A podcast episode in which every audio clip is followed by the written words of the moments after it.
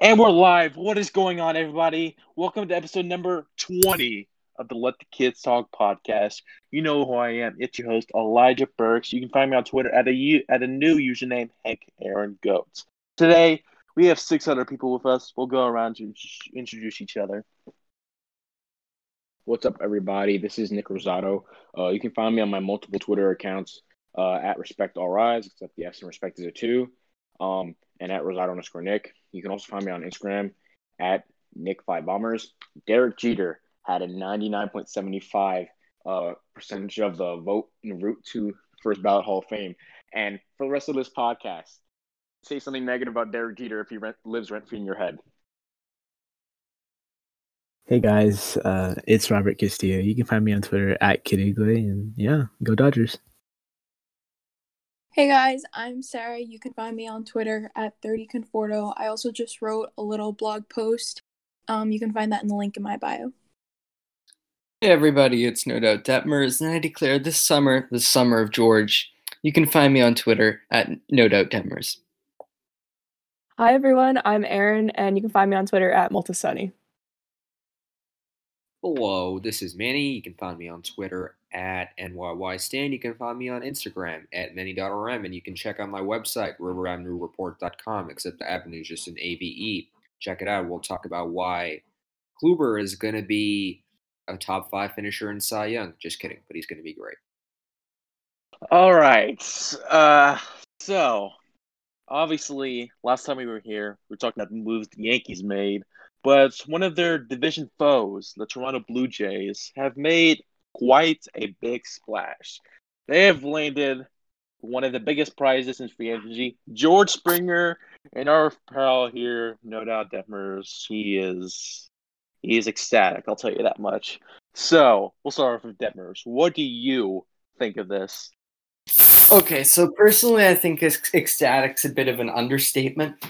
I think that, you know, this deal, even though, you know, some Mets fans who are still coping with the fact that they weren't able to get him think that we overpaid for him, I really disagree. We were able to front load a contract to one of the best outfielders in baseball, now creating one of the best outfields in baseball, going from having Ezekiel Carrera and Kevin Pilar in the same outfield starting two, three years ago, to being able to have a premier center fielder, I'd say second best center fielder in the game in George Springer, having Lourdes Gurriel and Teoscar Hernandez and right and left. I think the addition of Springer will really bring a lot in the future playoffs that this team will make, brings in a lot of experience and a premier hitter that's going to be able to hit for sure. You know, when you're dealing with a young team, there are a lot of ways that things can go. We don't know the way, we don't know how Bichette will hit next season. We don't know how Guerrero will do.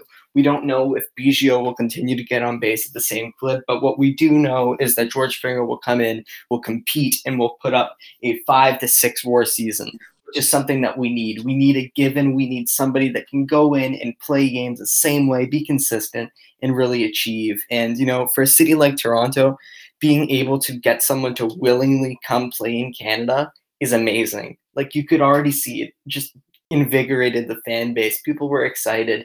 This guy was willingly, this guy wanted to play here in a place where nobody really wanted to go before. And, you know, it brings a lot of life in, and especially, you know, Kirby Yates too.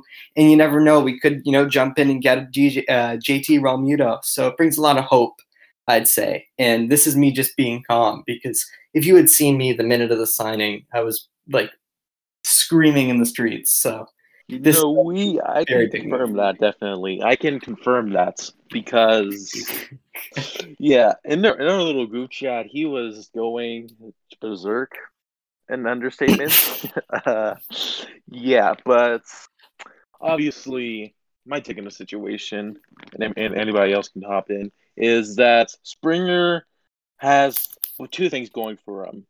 He's got his bat and his glove. If his bat isn't there, well, his glove is there. So he's still a very valuable player, in my opinion, at least. I think that, and, like, you can go ahead. I think that along with his bat and his glove and what kind of player he is, because obviously I'm an A's fan, so I've gotten to watch him in my division for the past few years. And obviously he's an incredible player, but on top of all that is, I think, just an experience that the experience that he has especially in the postseason, with the Astros' success in the postseason. And I think once he kind of gets, he shakes the whole Astros scandal off of him on a new team, I think he's going to be a really great piece to for a young team that needs somebody to kind of lead them. Because obviously this is your team, Detmers, but um, just from what I've watched, I think that he's going to be a huge like leader in your clubhouse, which is something I'm really excited for Toronto to have, because you guys are such an exciting team. So the addition of a veteran is like insane, and I'm really excited to watch you guys. Especially yeah, I completely one agree. Thing specifically about the um, the leadership part that Aaron just brought up is that George Springer is one of those few um, ex-Astros who is who was I would say relatively apologetic um, in his yes, definitely in his press conference, right? Uh, unlike some of the other dirtbags in Carlos Correa and Alex Bregman that we know of, and he's gonna be he's gonna want to put that behind him. So, so he, even though he has like a shitload of experience going into, um, go, going into the going into his first season with Toronto, he's still gonna want to have something to prove, because regardless of whether or not he was apologetic um, in his press conference, or you know even after the whole incident, people are still gonna like take him at face value um, with bang bang. And like, I'm a Yankees fan, so I'm one of those people. And the thing there is that because of this, that's going to be some sort of extrinsic motivation, because now he has to prove that he can like still put up the kind of seasons that he put up in Houston without the aid of, you know, um, Stein sign stealing. Right. Um, but yeah, like we that, have seen like, since that season, him put up an almost a thousand O P S season. And we saw him, you know, really return to form. I'm, hey, I'm not here to say George Springer is the true God. I'm here to just say, he has shown that he's able to hit without, you know, st- sign stealing operations. It, I, I think that that's really not going to be a worry, but I do agree it does kind of hand him some motivation. And to what Aaron was saying, yeah, this is George Springer's team now. Like, this is his team. This is his team to lead. This is him, his team to win with. This is no longer, you know, Kevin Biggio's team. We can't have a twenty-four-year-old leading our clubhouse. Even though he's a positive influence, we need a guy that can physically win, that can physically, you know, has a shot at winning M V Ps at this age. It's a perennial all-star. And I, I was going to say this quickly. I think George Springer has a case to make now that he's playing in Canada, almost like Kawhi Leonard. I think you could make a large comparison here yeah, from, from George to Kawhi, but instead George is here for the long haul. And I think there's a possibility you could see George Springer emerge as one of the big faces of baseball, not just in Canada, but in North America. I uh, think, I think definitely. I, don't know if, I don't know if I'd, I'd be willing to stretch it there. I feel like Canada is a given, right? Because he's the best player on the Toronto Blue Jays, and by extension, he just sort of becomes, you know, um, the face of baseball in Canada. But I don't know if that stretches like to the entire continent, because that's something that, you know, he's going to be competing with, let's say, the, the Mike Trouts and the Fernando Tatises and our own the Aaron Judges of uh, of the sport. So obviously, so there's something there that's going to have to be, um, you know, overcome for him. Right. Even, uh, obviously. even if even if he doesn't become like a true leader, maybe he doesn't fill his spot as much as we would expect him to in his first year, because obviously it's a new team, something to get used to. But like I said, I'm an A's fan, so um, I've seen him play the, uh, us against the Astros, and I've always liked Springer. Um, something about him that I love is that he, this is super random, not really, but he has a stutter, and so it kind of makes him feel more human. And so I've always kind of had a soft spot for him. So always playing against him, whether it's against the Dodgers or the A's, was kind of sad because I didn't really get to root for him. But now that he's on a team that I'm kind of uh, neutral about, I actually get to enjoy watching him play. So even if he, you know, gets criticism or whatever, I'm still going to watch him play personally, because I just, I think he's a really exciting guy to watch. And having him on a team that I kind of don't really care about as much as others is, I think it's going to open me up more to watching other Toronto games. Yeah. I think yeah, that, well, um, I, yeah, um, so obviously, as everyone has echoed, I think this is a good signing for Toronto. He's a proven postseason performer. Um, this, uh, you know, we might not know how much he can do uh, without, you know, bang, buzz, buzz. But um, he proved it a little bit this postseason. Um, he's like like Manny said, one of the only guys who was apologetic from the sign stealing scandal, and um, he uh, he did on top of that, one of the only guys that actually came out of the scandal still hitting tanks. Right, because when you think of how it affected, you know, Altuve, Correa, and Bregman, did they have the same years as they were having before? Heck no.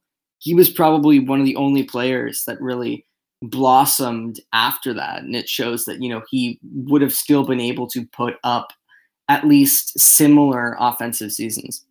Uh, so. You also have to factor in one thing, and it's that for, for some reason after a scandal, like during the season and like before the season for FanFest, Altuve, Bregman, and Correa were all like, yeah, we'll shut the haters up, prove y'all wrong. And it's like, they want us to lose, but F them or something like that. And Springer was the only one who didn't, like, make any kind of statement like that. He just knew, he just took his lumps with the sign stealing scandal and just accepted that they got caught, and he didn't make any statements about rah, rah, rah. And that's right. Something I've always kind of respected him for. He's probably my least hated player on that Astros team now. And I think I'm I think that like I just wanted to finish what I was saying from before. Um so I think I just want to like like Manny, kind of echoing a lot of what Manny said, like he's probably gonna have a chip on his shoulder, see what he can do outside of Houston. I mean, I know like he's gonna have that still stigma around him. Um like what can he do? Uh, for a full one fifty-two season. And I know, like, people, I know there have been moments as a Yankee fan, we've watched him, you know, paint us in postseason, believe it or not. But believe it or not, he actually doesn't have the best numbers against us. So I'm really curious to see how he performs outside of Houston. I mean, I know people might say people might say this is, like, a negative thing about in terms of, like, having to see him nineteen times a year now. But personally, I think we'll relish opportunity to, especially in twenty twenty-one, following – you know, a year where we didn't get to go in the stands and, like, didn't even get to play the Astros at all this past year. So we finally get to be in the stands and experience that and, you know, have our hack at them, albeit not with the Astros, but, like, um, just as a whole, like, we'll finally get our chance because we're we're still mad. But, um, yeah, no. Yeah. The, the Astros, the Astros have another thing coming. Uh, Nick and I have spoken at length about this, about how the Astros would might have been what, like a, across a sixty-game season, they might have been like a twelve-win team or some shit if fans were in the stands. Because, like, you know, um, regardless of whether or not they had the skill as a baseball team, there's something that would, like, happen to your psyche if every road game you go to, people want your head, right? Uh, yeah, and that definitely. was I mean, definitely going to happen. It's I, the Jose I, Bautista I was- effect. My thing. I was planning on going to the A's versus Astros game, like half, just because I wanted to boo them. My thing is, yeah, it, no, it's it kind of reminds tickets would have risen. My my take like, is like, it kind of reminds me of the first time LeBron returned to Cleveland after he left in free agency to go to Heat. You remember just hostility in that crowd, and imagine that over a full one sixty-two game season. And quick interjection. Quick interjection. I'll make it quick. You're leaving Cleveland for Miami. I think we can justify that. But like, true, true, I don't true. think there's any questions there. It's like a man left Cleveland to go to Miami. I, I, I well, don't think anyone can be mad about that move. Yeah, but speaking on the Springer thing, obviously there there was a one other team that was really in on the bidding, and uh, it was the Mets, of course. And I think, and I believe there's a uh, Mets fan in this recording right now who may not be too happy with the Mets right now. Honestly, I'm not really that devastated. I mean, of course I wanted Springer. He's the star center fielder on the market. But it would have been a lot more disappointing if the Mets didn't already trade for Lindor and Carrasco. So it's not the biggest blow, but they still definitely do need help out there in center field. I think this would have been the cherry on top. Like, uh, the Lindor thing was the big splash, but the Springer thing would have just been, oh, little cherry on top, obviously. Yeah, definitely. But I'm just happy, I'm just happy to see the Mets getting after it a little bit. Yeah, it's a nice yeah. change. You know, uh, I'm happy for Mets fans. I, I like I'm as much as some of them kind of like get in and like on Twitter like roast you. I'm still you can't not be happy for Mets fans, right? For yeah. for always being number two, even though they're still not better than the Yankees. They're finally getting some time in the spotlight and some love from their ownership.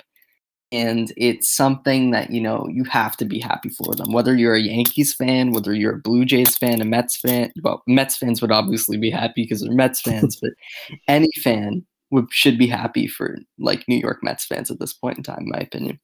Yeah, but uh, speaking of uh, getting after it, in case you didn't know, there was a little uh, scandal with the Mets last week, and their G M, Jared Porter, uh...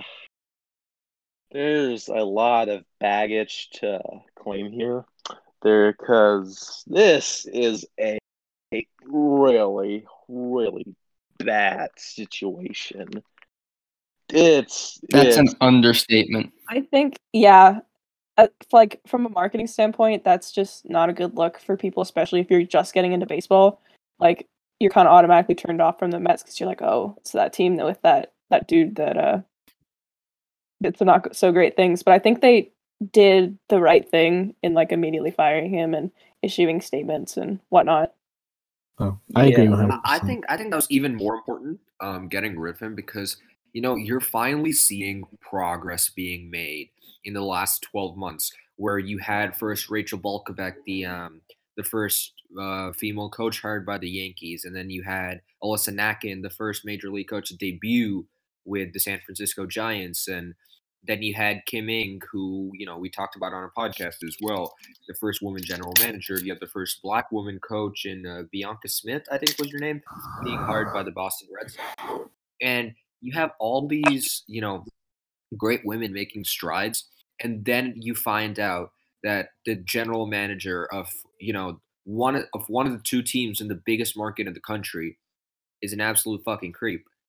That just, yeah. like, on its own rescinds the progress that's been made because now, like, a lot of a lot of women who watch and they're like, okay, you know what, this is something that I could do because I'm seeing other people do it now. I'm I'm assuming, like, obviously I can't speak for y'all, but I'm assuming it feels a little bit like you watch and then you're like, okay, you know, maybe I don't want to put myself through this anymore.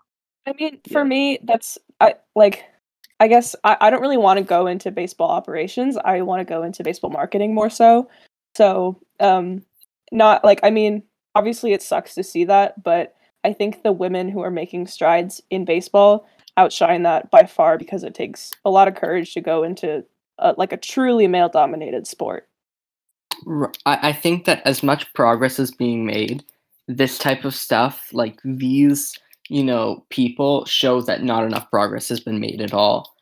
Because, like, if this is happening here, imagine how many other places are this is happening. Imagine how many other cases there are of this this blatant, I, I don't even have a word for it, if you know what I'm saying. This, like, yeah, complete... The, like, this sexualization of women in sports. Yeah, e- exactly. And we're enabling... It seems like we're enabling this, right? Like we're enabling people who have, you know, said these things like Aubrey Huff, like at times other people, like other pitchers, to name a few. I think you know who I'm talking about that have said, yeah. you know, things that are so harmful that, and we're enabling them to be part of the baseball community. And it's something that, you know, should not be happening as we move to paying attention to these issues because they need attention and we cannot allow our baseball community to be infiltrated by people with minds full of hate and people that are absolute creeps. Yeah, I mean, I think that baseball has become, like, for being such um, an American kind of uh, non-changing sport, I think it's become really beautifully progressive in the past, like, decade-ish, um, where, it's like, again, seeing all these women is really cool for somebody who wants to go into baseball. It's just, my take on the situation is that I'm just afraid, like Detmers said, that there's more of these cases in baseball, but they haven't been reported or been have shed light on. Because this situation happens in twenty seventeen. It happened in twenty seventeen. So it took three and a half years for the story to be able to fully come out. And especially because the female reporter didn't want it to come out until she allowed it to. And they chased her out of the profession, basically. And that's the most disheartening thing about it.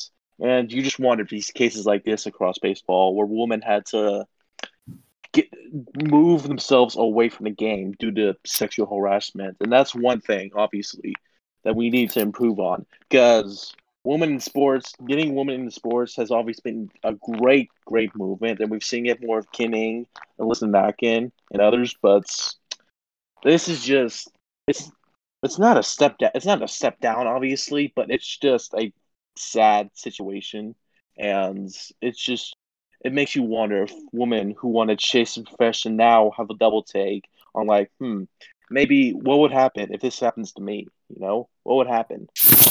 I yeah. agree with um, Mickelson. Yeah, really hate Obviously. the fact that this, like, he took the job, like, knowing what he did. Like, you, like, I don't understand how people can just take a job like that, like of that stature, and knowing something, like knowing they did something wrong, like Garrett Porter, just comfortably like go through with it. Like, it's just really disappointing to see that there are people in this world, like, you know. Like, if you know you shouldn't be in an industry where you're going to be getting lots of attention, well, first of all, he just that was just wrong what he did in general. So, like, maybe don't do that, maybe? I mean, I don't know. Just a thought. Don't do that. Yeah. Um, but, I mean, it's it's kind of – it's it's it's really annoying to know that, like, someone like that just thinks that, oh, I'll just brush it to the side and take this job and, like, oh, it'll be swept under the rug. Like, that's that's – things can't – that can't happen in this world. And hopefully, like, this pushes teams to do more background checks um, in the future. Yeah. Um, obviously. But to be fair, that's not something that could have been discovered by a background check, right? Because, yeah. you know, it's it, it was, what, three years to the date of the incident when uh, they hired him? And, like, there's no way the Mets could have known. And and I'm all for shitting on the Mets, right? Um, but this is the situation warranted. where you use low Mets. This is completely yeah. out of the Mets' control, right? Yeah. This is something yeah. that is base almost undiscoverable. And, you know, for the people that are victims of this, it must be very hard for them to, you know, like, basically bring these things up based on the circumstances. So it becomes a very, it's very hard and very infrequent that this comes up, but it's probably very frequent that it happens. But the circumstances that surround these situations, it generally doesn't get found out because it's not brought up on either side. Because, you know, I bet that there's a certain level of fear of, you know, coming out and, you know, saying that a powerful person did something when in true, they would get all pushback, right? Like, you saw the way that certain, you know, fans responded to, you know, those truthful accounts of what happened. Like, people were attacking the, I think, the reporter. And, you know, you cannot let that happen. You cannot see that happen. And that shows that we need to make it a more, you know, accepting, and we need to actually see the issues, if you know what I'm trying to say. A lot of people showed yeah.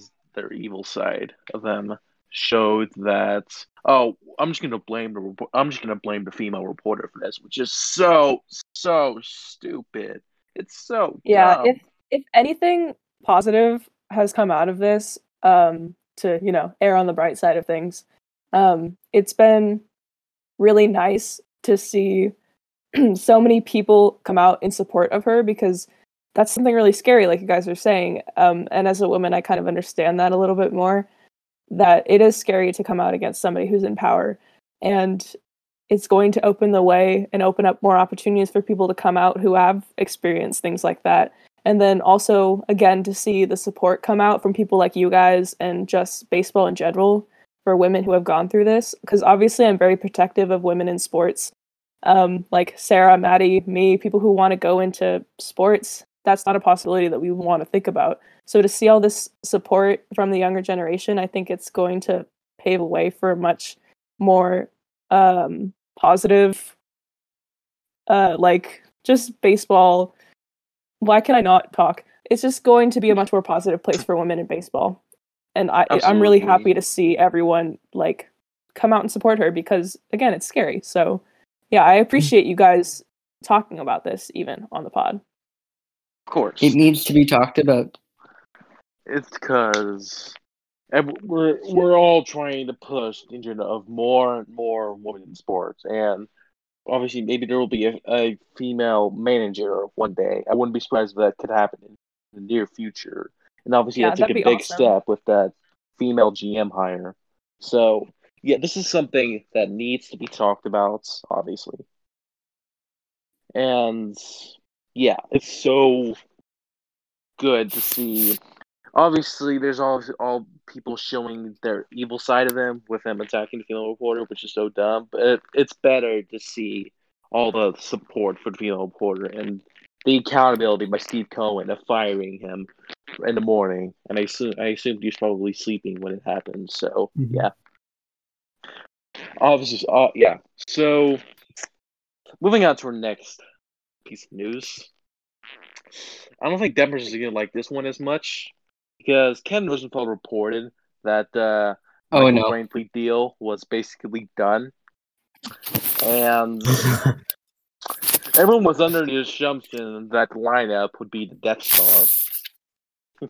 Using a Yankees term, Listen. but it would be under the assumption that it would be an unbelievably good lineup. And now it's like, damn, he's back at Astros. A la Kanye West, I'm going to let you finish. But after you finish, I have a wholehearted rant about, you know, what's been going on with M L B reporting. um, so let me just say this real quick. Detmers, just for all of you who are not aware, Detmers literally guaranteed this would happen in chat. Okay, I just want to let, put that out there. He guaranteed that um, Michael Brantley was coming to the Blue Jays. Guaranteed. Charles Barkley he had guaranteed asked. this. He guaranteed. He, he told us this. There was no doubt this was happening. This is no the second time this offseason that he's missing those guarantees. He guaranteed us that Lindor was going to the Blue Jays. He went to the Mets. He guaranteed us. Okay, he was the only one he was right in was that Springer was going to the Blue Jays, and he only guaranteed it after like a couple of reports said they were close. So like I won't even. I look, you don't even want to count that because like it wasn't even his doing of a guarantee. But he no, guaranteed the, the, the Brantley was not my doing. The the mistake that I made was the Lindor one. You the, you made a mistake in both. You guaranteed. You're like, oh, it's not done. When when they said when they tracked it back on it, you're like, nope, I'm so guaranteed. He's still coming. Like twenty, like an hour later, at least an hour later, it's like, oh, he's not coming. He's not All right, coming. I'm just so gonna like, go into it. Now. Then, I'm just gonna go into it. I'm not done yet. I need my thoughts on this. In terms of the Blue Jays, this this kind of sucks for them, but um, that's enough on the Blue Jays. For the Astros, um, this is actually really good for the Astros. I'm not gonna lie. Um, they needed they need some they need people in the outfield. Um, they had going to this offseason, they only had Kyle Tucker and they had George Springer, obviously free agent, who is the part of the uh, Blue Jays, like we've talked about.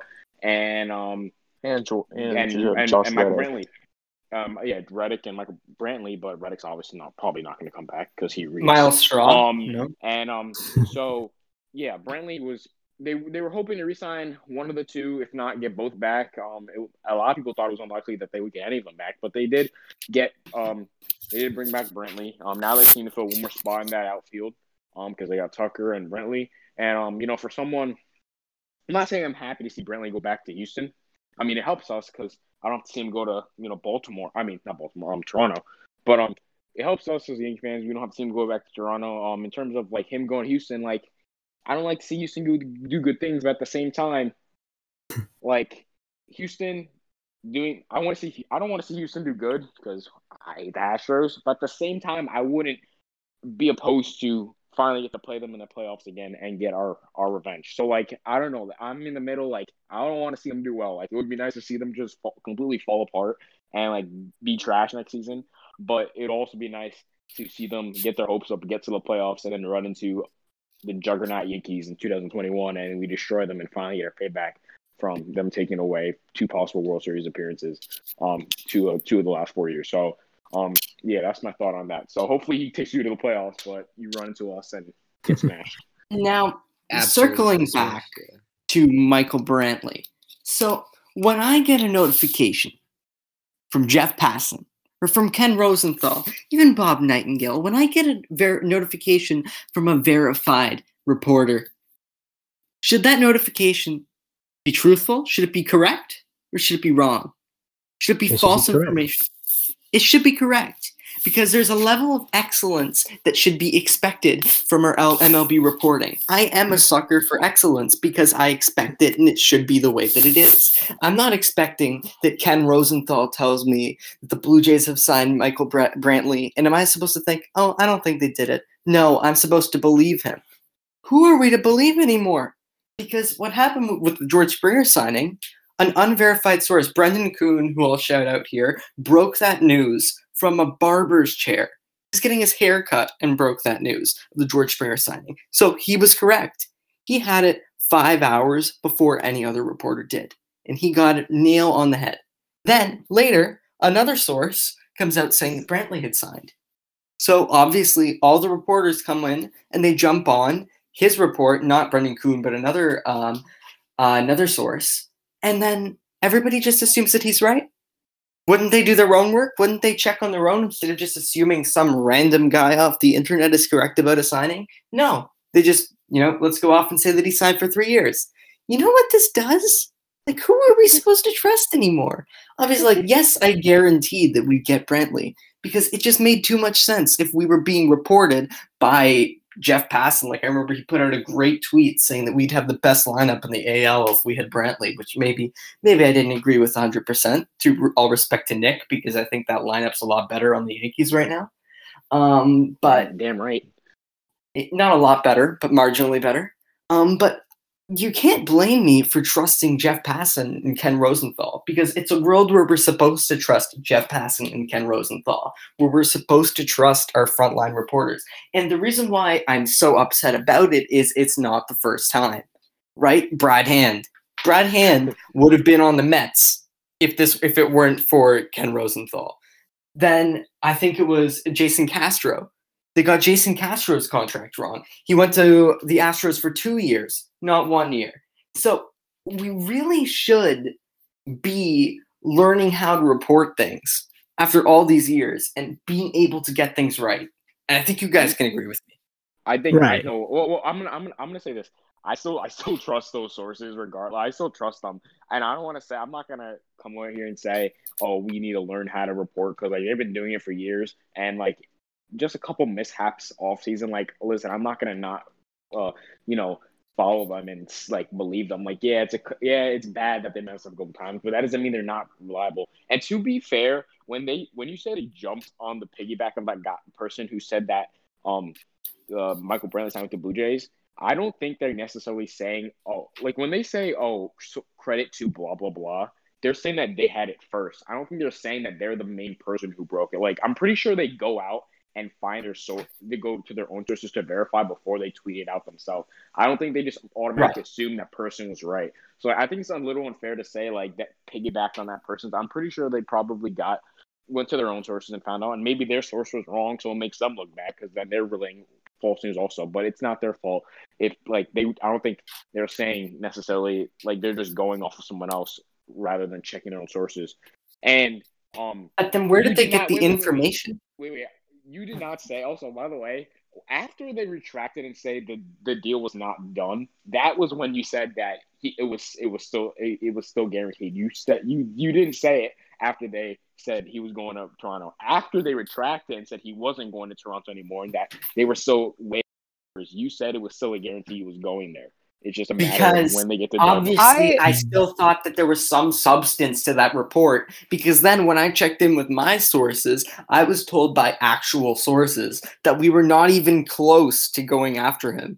Like, that was not even in our purview after but the I, it's I a big injury. I, big I definitely agree with, with Nick in this scenario. Like, I do agree that um, when you are at the height of reporting, like a lot of those guys are, yeah, it's important to make sure that your information is correct. But at the same time, you can't completely stop trusting them after like a couple mishaps, because reporting is such a fluid environment. And obviously signing and trading people is such a crazy thing in baseball. So I think that a couple wrong, maybe too soon um, reports shouldn't like sway who you trust or not. I, I get it. I, I still trust Passan, Rosenthal, all those guys. I'm just saying, lightning You're just butthurt. You're just butthurt. You're just butthurt. Exactly. Lord, that's a fact. I am, uh, and I'll admit it. uh, yeah, at least you admit it. Um, you, you know, uh, getting first to the news this offseason has been kind of a nasty game. You know, like uh, just uh, misconceptions and mistakes left and right this offseason. And I think it kind of has to do with something like, you know, how kind of, you know, slow this offseason's kind of been in terms of, you know, when it got started. Exactly. So these reporters, since it's so slow, like, you kind of get excited over this news. Like, yeah, you're a professional, yeah. You check your sources. But, man, isn't it exciting to see that, you know, this star player is going to a new team? And, you know, I was one of those guys that was one hundred percent thinking that Brantley and Springer were one hundred percent leaving the Astros. And I was thinking, you know, that if they lose out on both of these guys, you know, they're a third-place team in their division now. Like, the Angels and the A's are going to be um, battling it out, battling it out, stuff like that. But, you know, like, it's just been a difficult game. I mean, I don't really blame them as much because, you know, at a point you start kind of getting excited. Everybody gets excited. And, you know, you just can't really fault them for that. Yeah, I think that's yeah, a no, great one, point. One thing there is, that, uh, like, the reporters themselves, for some reason, they just have had – I think we're getting this um, impression – that the reporters are getting a lot of things wrong, when in reality they're just, um, you know, trying to disprove. Because Yankees fans know this with the Luis Castillo trade specifically. There was this one random guy who just hops on Twitter and he's like, oh, Luis Castillo is being traded to the Bronx. And then for some godforsaken reason, everyone just like, okay, you know, this random guy that I've never heard of has to be right about a baseball trade. And then um, the reporters have to, you know, quell the fires of that rumor, and as such, um, you know, that that just puts it like a bad name for them. Although, in fairness, Ken Rosenthal himself has been wrong as like the first source for the Brad Hand deal, as well as, let's say, the first source for um, the Brantley deal. But I guess it just there's something in the water this offseason that they need to quell. All right, so we're gonna move on to our next segment, which is something that our Yankee fans could potentially enjoy, and something that shit could be finalized before this episode gets uploaded. But there has been rumors circulating around of actual verified sources saying a Jameson Taillon to the Yankees could be happening soon. So I'm curious on what you Yankee fans, Yankee fans think about this. Nick, you want to so, go first, or I'll shoot? Uh, sure, I will. Um, so. Wow, this is – there are a couple pictures. I mean, obviously after the um, Luis uh, Castillo fiasco, as Manny mentioned before, um, we are kind of, you know, in pain right now because we actually thought we were getting a bona fide number two who could be an ace on pretty much any other team as he is right now with the um, Cincinnati Reds. So, um, you know, that kind of sucked, but um, we're still in the pitching market, obviously. Um, Kyle Hendricks is an option. Germán Marquez is an option, possibly. Um, this is Jameson Taillon was an option, and Joe Musgrove was probably an option until he got traded to the Padres. Damn you, Padres, making all the moves this offseason. So, um, uh, yeah, I mean, listen, I'm hoping this trade goes through. It's the reports, as Elijah said, uh, this saying that this could happen, and it looks like we're the front runners right now. I mean, nothing's like imminent, but it looks like if it's going to happen, that it is most likely going to happen to the New York Yankees. And listen, um, it's another question mark, and you know, a lot of people are saying, oh, we just keep getting question marks, but Yankees have, like, around seven question marks right now. And, like, if you have seven of them, at least two of them have to work out. And with Garrett Cole and two question marks working out, that's three great – that's three people who are working out for you in your rotation. That should get you to the World Series, if not win it. So, I mean, I mean, I'm not saying I'm accepting a World Series appearance. I'm ex- only accepting a World Series win. But um, three starters, I mean, gets you pre- – I think three starters, you know, most years gets the job done. Um, a la the twenty nineteen uh, Washington Nationals. So, I mean, um, yeah, I think that this would be great for us. I mean, obviously, I'm not obviously, but there are other people, you know, I'd prefer, but um, I'm definitely not going to complain if we get Jameson Taillon. Yeah, I think this could turn Yankees into, hold your breath, a World Series favorite. Well, not a favorite, but, you know, they. definitely be in the running, like they always are. We're already in the running, Elijah. Well, you know, you know what I mean. You know what I mean. They'll actually, you know, have the pitching talents to, you know, go far to, in the postseason. Not to mention, guys, this is a, I, this is a pit, this is a this is a Pirates pitcher. This is a Pirates pitcher leaving his team. So as much as Tyone is good, right? He's not going to make, in my opinion, he's not going to make the difference of winning the World Series for the Yankees. That's right, overblown, me, let, let as was point, just said. Of course he got here. They're getting there anyway. Yeah. Okay. I, I'm going to point something out here that I was going to say after Nick finished. Um, I forgot what I was going to say, but the point now that I remember is that, look, a lot of people are shitting on these moves, saying that Kluber is a question mark. Tyone, if it goes through, is going to be a question mark. The rest of our rotation in Devy and um. Uh, Devy and Clark Schmidt and uh, Jordan Montgomery are all question marks. But guess what? Like Nick said, you only need one of those five question marks to work out to make it to the World Series. Probably you just need two of them to work out if you want to win the World Series. Because, you know, it, it's really stupid to me that when a team like a Yankee swings these underrated trades, right, or, or signs Corey Kluber, right, everyone's going to bring up, oh, injuries this and um Uh, overrated that, and you know, not a difference maker this. But it's something like the Rays makes that trade. Everyone's harping on about how, you know, the Rays front office is suddenly like pulled up the next mm-hmm. Cy Young winner out of a trash heap, right? I completely so, agree. Right? Yeah. So, so I think the Yankees front office needs to get some credit. Like, you know, we don't know how the move's going to pan out, but they're not fucking stupid. Like, if if they're looking at a guy, they're looking at him Ooh. for a reason, right? And they're going to want to do something there. Yes, Sarah, talk about talk, Manny. But I just think this is uh, just a under, not an under the radar move, but this is a move that's important for Worlds, for a team that's trying to contend for World Series, because you need a really solid one through five and a couple of capable st- spot starters to go far in a rotation, and to go far in the postseason. And the deal with the Yankees last year is because while Gar- David Garcia pitched great and Garrett Cole was what he usually was, it wasn't enough because you still had J A. Happ, uh, you know, pitching real innings in the postseason and getting shellacked for it. So gotta talk about him. We gotta talk about him, by the way. Yeah, we'll we'll talk about him later. But I think this is a important move, in my opinion. Does this, anybody else have anything to say on it?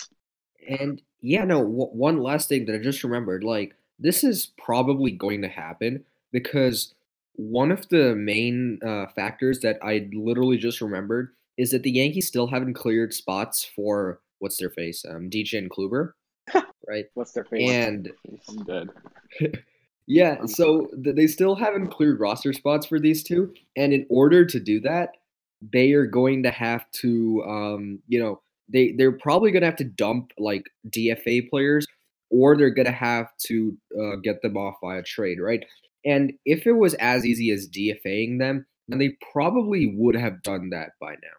And since they haven't done that yet, I've got to figure that, you know, they're they're looking to trade for someone, right, to to get those spots out of the way elsewhere.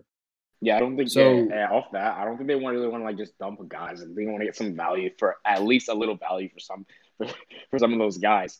Um, like Manny said, I like if they were gonna dump them, they would have dumped them by now. I think That's this best. is yeah, and I think this is, will shape out the Yankees roster for sure. But their division, their division rival Red Sox are doing are doing their best. You know, they're being. They're they're trying their best for what they can do. They're being they're being the cute little brother right now. You know, go good job, good job, son, Kike Hernandez and Garrett Richards. Good for you, good for you. Don't shit on Kike Hernandez. How, yeah, no, Kike is a, Kike is nice, but like I'm that's why I'm a little sad about this. He gives me Vietnam Kike. flashbacks, by the way. Nice man, nice man, no. Great fielder, bad hitter. Uh, oh, my God. I, I oh, like, yeah. oh, yeah, bad um, hitter. Such a bad hitter, except against the Braves. Yeah, except yeah, against the Braves. That's like, true. He does Wait, have many... his struggles during the regular season, but, like, he is clutch, clutch in the postseason. And, and his energy is unmatched. Like that dude. The postseason, Red Sox. Are we expecting the Red Sox to make the postseason in a division with the Yankees, Rays, and Blue Jays? Heck no, they're not making the postseason, so that's not going to matter. You took my joke. I was going to say, yeah, he's close to the postseason, but he won't be seeing the postseason much on that team. So yeah, one step ahead of you, buddy. Um, what is it called? Um, real quick, how much? Wait, who did Garrett? Who? Richards? Garrett Richards. How much are they? How much are they paying him? Garrett who? I think they paid him ten million. Ten million. Yeah, it's right? ten yeah, million. The same, Red, the same Red Sox fans who clowned us for giving Corey Kluber eleven million, but they're paying Garrett Richards ten million. Really? Yeah, okay. Exactly. Yeah. yeah like, what? That's funny. That's yeah, literally. literally. Yeah. No. So, someone. Someone needs to tell Chaim Bloom and the Red Sox that that they that they got the wrong Garrett. Yeah, yeah they did. they were I, I think confused. That point from Manny was spot on. The fact that like nobody gives the Yankees front office credit for making like some really good moves is spot on, because you can see that that's with the, the Red Sox, right? Because the Red Sox signed Garrett Richards, who, in my opinion, is we overrate as a pitcher. Like we kind of underrated him so far that he became overrated, and people are like, "Oh my goodness, what a sneaky signing from the Red Sox!" No, no, just no. put it into perspective. No, same thing. Yeah, with that's Hernandez. A lot of money for him. It's so fourteen million over two years for Kike Hernandez. Uh, I wouldn't no. have given These are both two Whoa. terrible yeah. deals in my no, opinion. Yeah. No, no matter how much I love Kike, and no how, no, oh my God, no matter how much I am happy for him, I don't think that deal really reflects like kind of the struggles that he's had. You're better off throwing money down a wishing well. Just the funny thing about the well, about the wishing that could get better. wishing that, like, I hope Kike Hernandez can hit. I, I, the funny thing yeah, about the Garrett Richards deal is throw, about, like, throw that money down the. The, getting a new park. The funny the thing, uh, funny thing about that deal is that like the thing with the Yankees, Corey Kluber, they're signing Kluber to like be a number two, maybe uh, hopefully a number two, a number three, maybe in their rotation. Bro, that just fill a spot. Like you don't. If you're a rebuilding team, I don't know why you would pay eleven million dollars to fill a spot when you just want to. You probably just want to try guys out and see how they feel. Like I don't know. Like the situation is just worse. Like. Front of us, they think they thought it was hilarious how we paid eleven million for um, uh, God, this is very bad. Like two-time Cy Young Award, yeah, two-time Cy Young Award winner and Corey Kluber, but yeah, they're paying uh Garrett Richards ten million to what? Just just to sit there and fill. Uh, yeah, just here, just fill a spot here. The Red Sox front office be the second best to be the second best Garrett in the A L East. Right. I, I think, and it's going to be the third best because Garrett Stallings is coming up for Baltimore. So, like exactly. the thing, Scrub. even he's Who? even he's going to be better. Baltimore than was a team. That's like they're still here. Red Baltimore like, is better than Boston. Baltimore is almost better Who than remembers? Boston. A big Who remembers when the Baltimore Orioles were like for a good portion of the twenty twenty season, like they they had a legitimate shot at being the eighth seed. twenty twenty be like Santander, man. It was Santander, bro. Yeah, no, Santander, Santander and Mountcastle. Red Sox don't re. Red Sox don't re-challenge. I'm so high on Mountcastle. Like that's what she said. No, never mind. That's the wrong term. no, uh, no, we're not making term, those jokes today. Term. Wrong term. But, but uh, bad, what let the kids but, talk is now R-rated. Uh, it, it hasn't been R-rated. Look, look, I look, think look, look, look, look, I used the wrong term, okay? I used the wrong term. Well, that's a you problem. Yeah. well, we're cooking up some controversy. I'm just going to stop talking. Season seven, episode four of Master Chef Junior But apart from that, oh apart we're from that, this. I like, think the, the Red Sox front office, challenge. Red Sox front office has been delusional since the Mookie Betts trade. Like, I, listen, I love Alex Word. Verdugo. Alex Verdugo's a great piece, but they're just wasting away Xander Bogaerts yeah. when he has that so much a, value. A, that was, yeah. They're wasting they're, the they're players they have. Haze. They're still in a haze. Why they would, still can't comprehend that Mookie is gone. Yeah, exactly. Then they trade their low-level prospect I, I for cash. Yeah, no, exactly. That That's one thing. I, I thought these guys from Tampa were supposed to be smart. Chaim Bloom comes in, and he has the Red Sox somewhere trapped in an endless tug-of-war between fire-selling literally everyone on your team and signing nobodies, except I guess Kike Hernandez is a, like has some sort of prowess. Garrett Richards as a backup a player. As well. a backup yeah, as player. A backup player. He was always clutch as a backup player. As a starter, he sure. was like, eh. Chaim you don't Bloom pay. You so don't pay. You don't pay Chaim a seven million dollar fee for a backup player, in Here, my Kike, opinion. That's, look, Chaim Bloom is trying his best. Chaim Bloom is trying his best to be Dave Dombrowski. You are wink, trash, wink. Chaim Bloom. Yeah. You are trash. Wink, you know wink. That. But uh, uh, we're gonna move on to our final segment for the day, which is the inevitable. Wait, Jay, buy hat. or sell. Wait, Jay, hat. Buy yours truly. Wait. Well, nobody cares about that. But uh, yeah. Can I just say yeah. this Jay, in our first goodbye. In our Thank first, you for not going back to the Yankees. Um, in our first buy or sell, we have. Who do we have for y'all? Oh, James Italian. We're buy Yo, we're... or sell. Buy now, now that he's coming to the Yankees, now that buy. he's likely coming to the Yankees, I gotta say buy. And I know Nick knows exactly what my thought process is. A week ago, I couldn't have cared less, but now since he's wearing we pinstripes, we buy an eye. Yeah, let's get that ring, boy. Let's I'll buy on Jameson. I'll buy reluctantly, though. Yeah, I kind of I, I agree with the reluctantly, like heavy emphasis on the reluctantly. Get that risk. Yeah, it's he's a risk, but I'll t- I would take that risk. If it if works really. out, yeah, then it's huge. But you know, I'm still gonna go into it like kind of going, eh, all right. I'm gonna buy on Talion because I really really like the stuff that he could bring to a rotation, and I like his stuff in general. He's got good command of his. He's got good command of his fastball, and his off-speed stuff is pretty good as well. But anybody, anybody else have anything to say on this buy or sell Italian or Tayon, whatever? How do you how, how do you pronounce it? But uh, good one, Tayon. Good one, Tayon. Tayon. Yeah. Tayon, oops. Yeah. yeah. Oops. I am having a great day today. But uh, our next mm. buy or sell, shut up, is Andrew Benintendi. Buy, sell. Sell. Sell. Sell. Hard sell. sell. Everyone is hard sell. sell. Sell. sell. This so guy hasn't been relevant ma'am, since perhaps Andrew Benintendi from here. Remember when people said um, he was going to yeah. be Aaron Judge for Rookie of the Year? Remember when people said well, that? Nice. Got outshined Jesus by Trey Mancini. Christ. Like Trey Mancini is a that's really player. sad, but he's a great player. Like, but Mancini had no hype coming up, and he yeah. completely outshined Benintendi in his rookie year. And Benintendi's rookie year was bearable. He had a good rookie year. It's just anything from that point on has been so below par. It's hard to believe. This is this is what he gets for skipping triple A. yeah. yeah. Yeah, no, not just that. Like, the last time this guy remotely resembled a top outfielder in Major League Baseball, I'm pretty sure most of us hadn't been born. Like, bro. okay, that, that is obviously a hyperbole, but it feels like it's been seven bajillion years since Andrew Benintendi had held any remote semblance to a good outfielder. Yeah, him and his twenty-seven O P S plus can sit in the minor leagues. Bro, I remember when people were telling me, I remember when he was predicted to be the twenty seventeen American League Rookie of the Year. Nah, man, that's that boy, that six foot seven guy in the Bronx. Six foot seven man.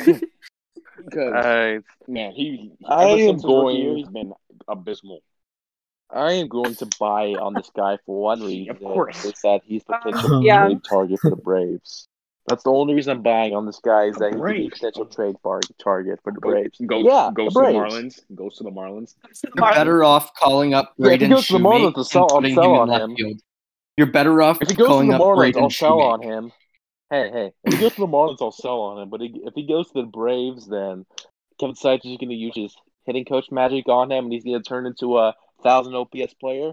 And yeah, but... As much as I hate Anthopoulos... Anthopoulos wouldn't even make that move, so you don't have to worry about getting Andrew Benintendi.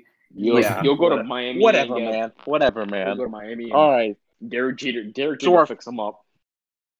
Just, so our final buy or sell is a guy who battled injuries in twenty twenty, and Steven Strasburg. Buy or sell? I'll buy. Buy. I'll buy. I'll buy. I'll buy. buy. Because I would only buy for one more year. He's an I'll, established I'll player. I'll buy. I think we all can agree, can all agree on that. I think yeah. I'll buy because yeah, like, like I, I don't had, think there's anything to suggest he's gonna like trail downward long term. Yeah, that dude is a workhorse. I, I think that I think that like his injury past and then his season where he was just like there and like he pretty much plowed through the playoffs and proved he could do it. But then this twenty twenty year where he just pitched like I think it was just that one game he pitched and then he was out for the rest yeah, of the year. Yeah, I, I picked people, him up on fantasy and I was hyped and then he people, got hurt. People were like, "Oh, here we go back to injuries again." So I feel like he wants to prove that like no, we're not back to injuries and that he can go full season and like let's do this thing. So I feel like I mean like listen, this guy who's a former number one overall pick, right? If I'm not mistaken. Um, he he has he, could, he has the stuff of a Cy Young man. Like he can literally win a Cy Young mm-hmm. if he just pitched one hundred percent the full season and pitched away. We know he can. He's a World Series M V P. I mean, listen, Steven Trafford is a great pitcher, and I'm I'm definitely uh, buying on this guy. You know, he's other than Kyle Hendricks, he's one of the most consistent pitchers in the N L. You know, I believe that next year is a really career-defining year because, as you can tell, you know, Max Scherzer, we don't really know how much is left in the tank.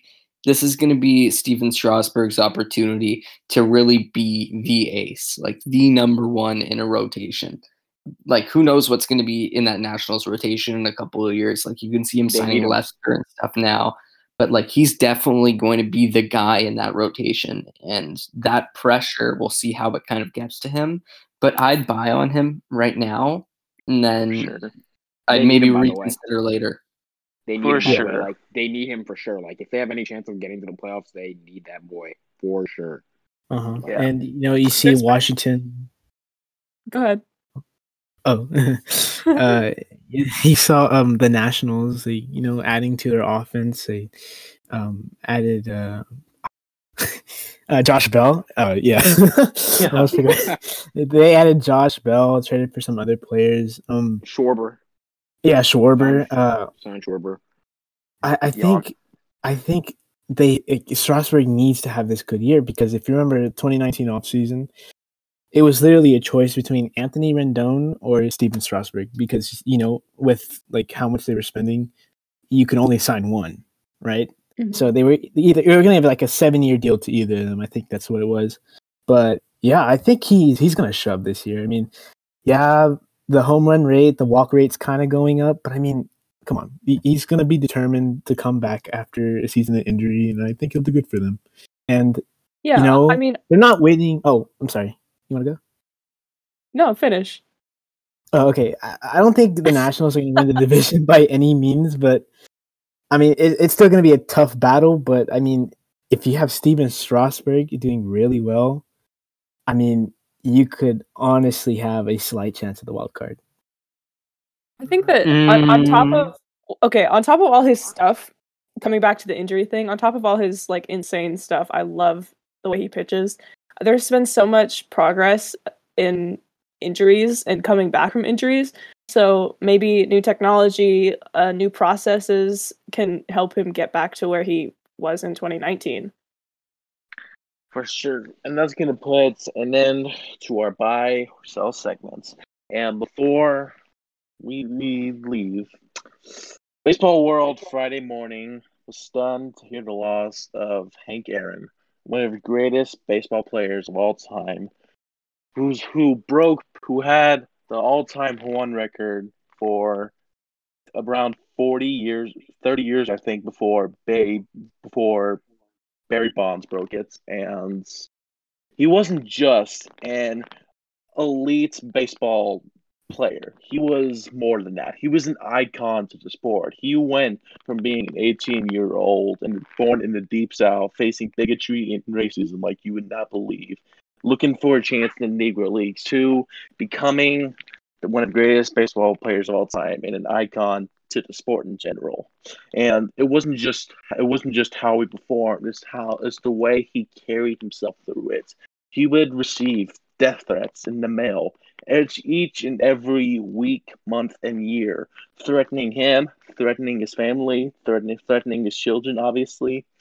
And he he carried himself through it. He didn't let it affect them in the slightest. And there's a quote, there's a quote that I remember after, after Hank Aaron broke the home run record, he was just like, I'm finally glad that this is over, because he was just kind of dreading the moment, because each time it felt more and more dangerous that someone would try to assassinate him before he broke the record.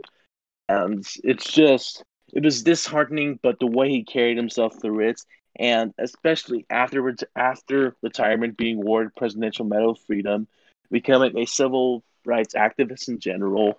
And all I have to say is, rest in peace, Hank Aaron. We'll miss you. And we'll see you guys next episode. He's sitting on seven fourteen. Here's the pitch by Downing. Swinging. There's a drive into left center field. That ball is going to be out of here. It's gone. It's seven fifteen. There's a new home run champion of all time, and it's Henry Aaron. The fireworks are going. Henry Aaron is coming around third. His teammates are at home plate, and listen to this crowd. This sellout crowd is cheering Henry Aaron, the home run king of all time. seven fifteen.